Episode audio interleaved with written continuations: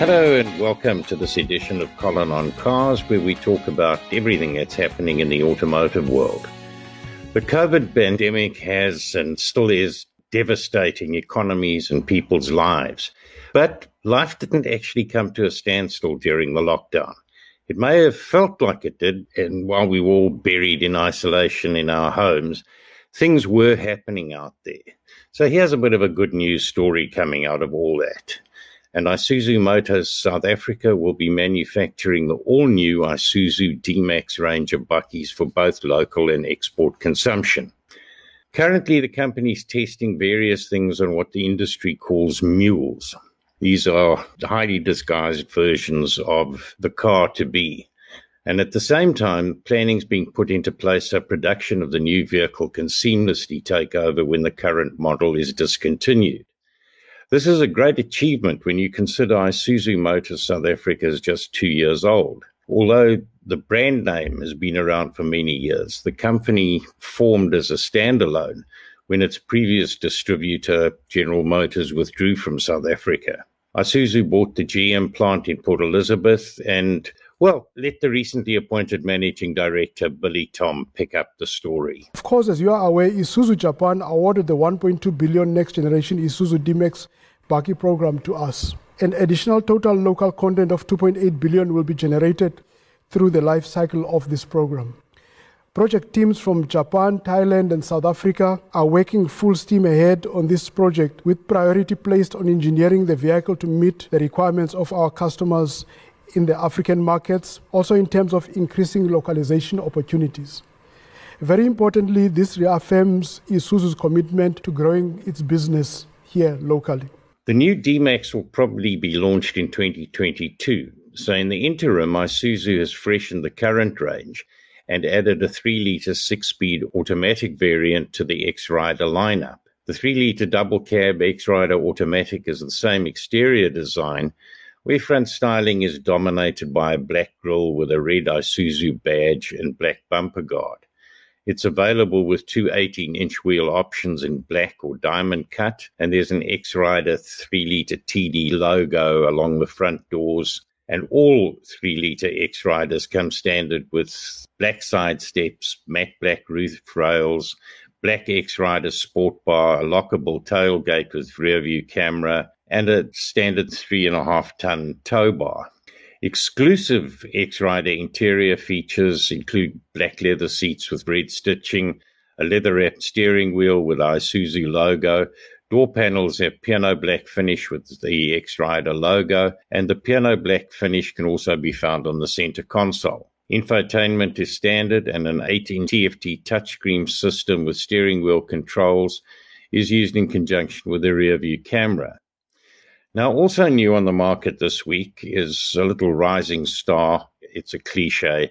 It's the Toyota Starlet that replaces the Etios and kicks in with the base version at 204,900 Rand. The current Starlet is the product of an alliance between Toyota and Suzuki, with the former gaining access to the latter's compact vehicles while Toyota offered hybrid technology in exchange. So, yeah, the Starlet is actually a reworked Suzuki Baleno. Joint ventures, mergers, acquisitions, and cross brand partnerships are rife in the automotive sector, with multi brand partnerships have been around for many decades. Possibly the most famous is the Mercedes Benz X Type Bakkie, which is built on a Nissan Navara platform. And going back, the Jaguar X Type was built on a Ford Mondeo platform. The Starlet name, however, dates back to 1973 and has been part of Toyota's subcompact hatchback in the Japanese domestic market. And that lasted about five generations and ended in 1999. The Starlet's powered by the Suzuki 1.4 litre double overhead cam four cylinder engine that features variable valve timing and a tumble flow intake manifold. It produces 68 kilowatts at 6,000 RPM with 130 newton meters of torque at 4,200. Two transmission choices are on offer a five speed manual and a four speed automatic, all driving the front wheels. 0 to 100 comes up in around 10.9 seconds for the manual and 11.6 for the auto. And fuel consumption is claimed between 5.1 and 5.4 liters per 100 kilometers, depending on the variant. The base XI model has air conditioning, electric power steering, dual 12 volt power outlets, power windows, tilt adjustable steering column, 60 40 split rear seats, power adjustable side mirrors, and remote central locking.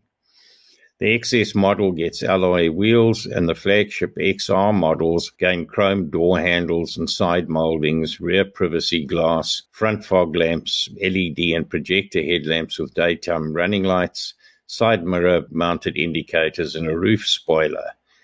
Inside, there's a digital speedometer with color display, leather steering wheel with telescopic adjustments, park distance control, reverse camera, climate control, and push start operation. Cruise control is also provided. All Starlet models have anti lock braking, EBD, brake assist, and vehicle stability control. The automatic versions also get assist control.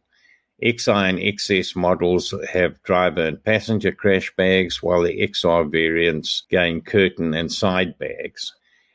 Now, in motorsport news, this weekend we'll see the first round of the long delayed global touring cars on track at Red Star Raceway near Delmas, sadly still without spectators. The action will be live streamed on YouTube and will be notable for the debut of the Volkswagen Golf 8, and I'll certainly be watching that. For more news and auto chatter, check out my blog at colinoncars.com and do not forget the hyphens between each word. Stay safe out there and do not forget to buckle up.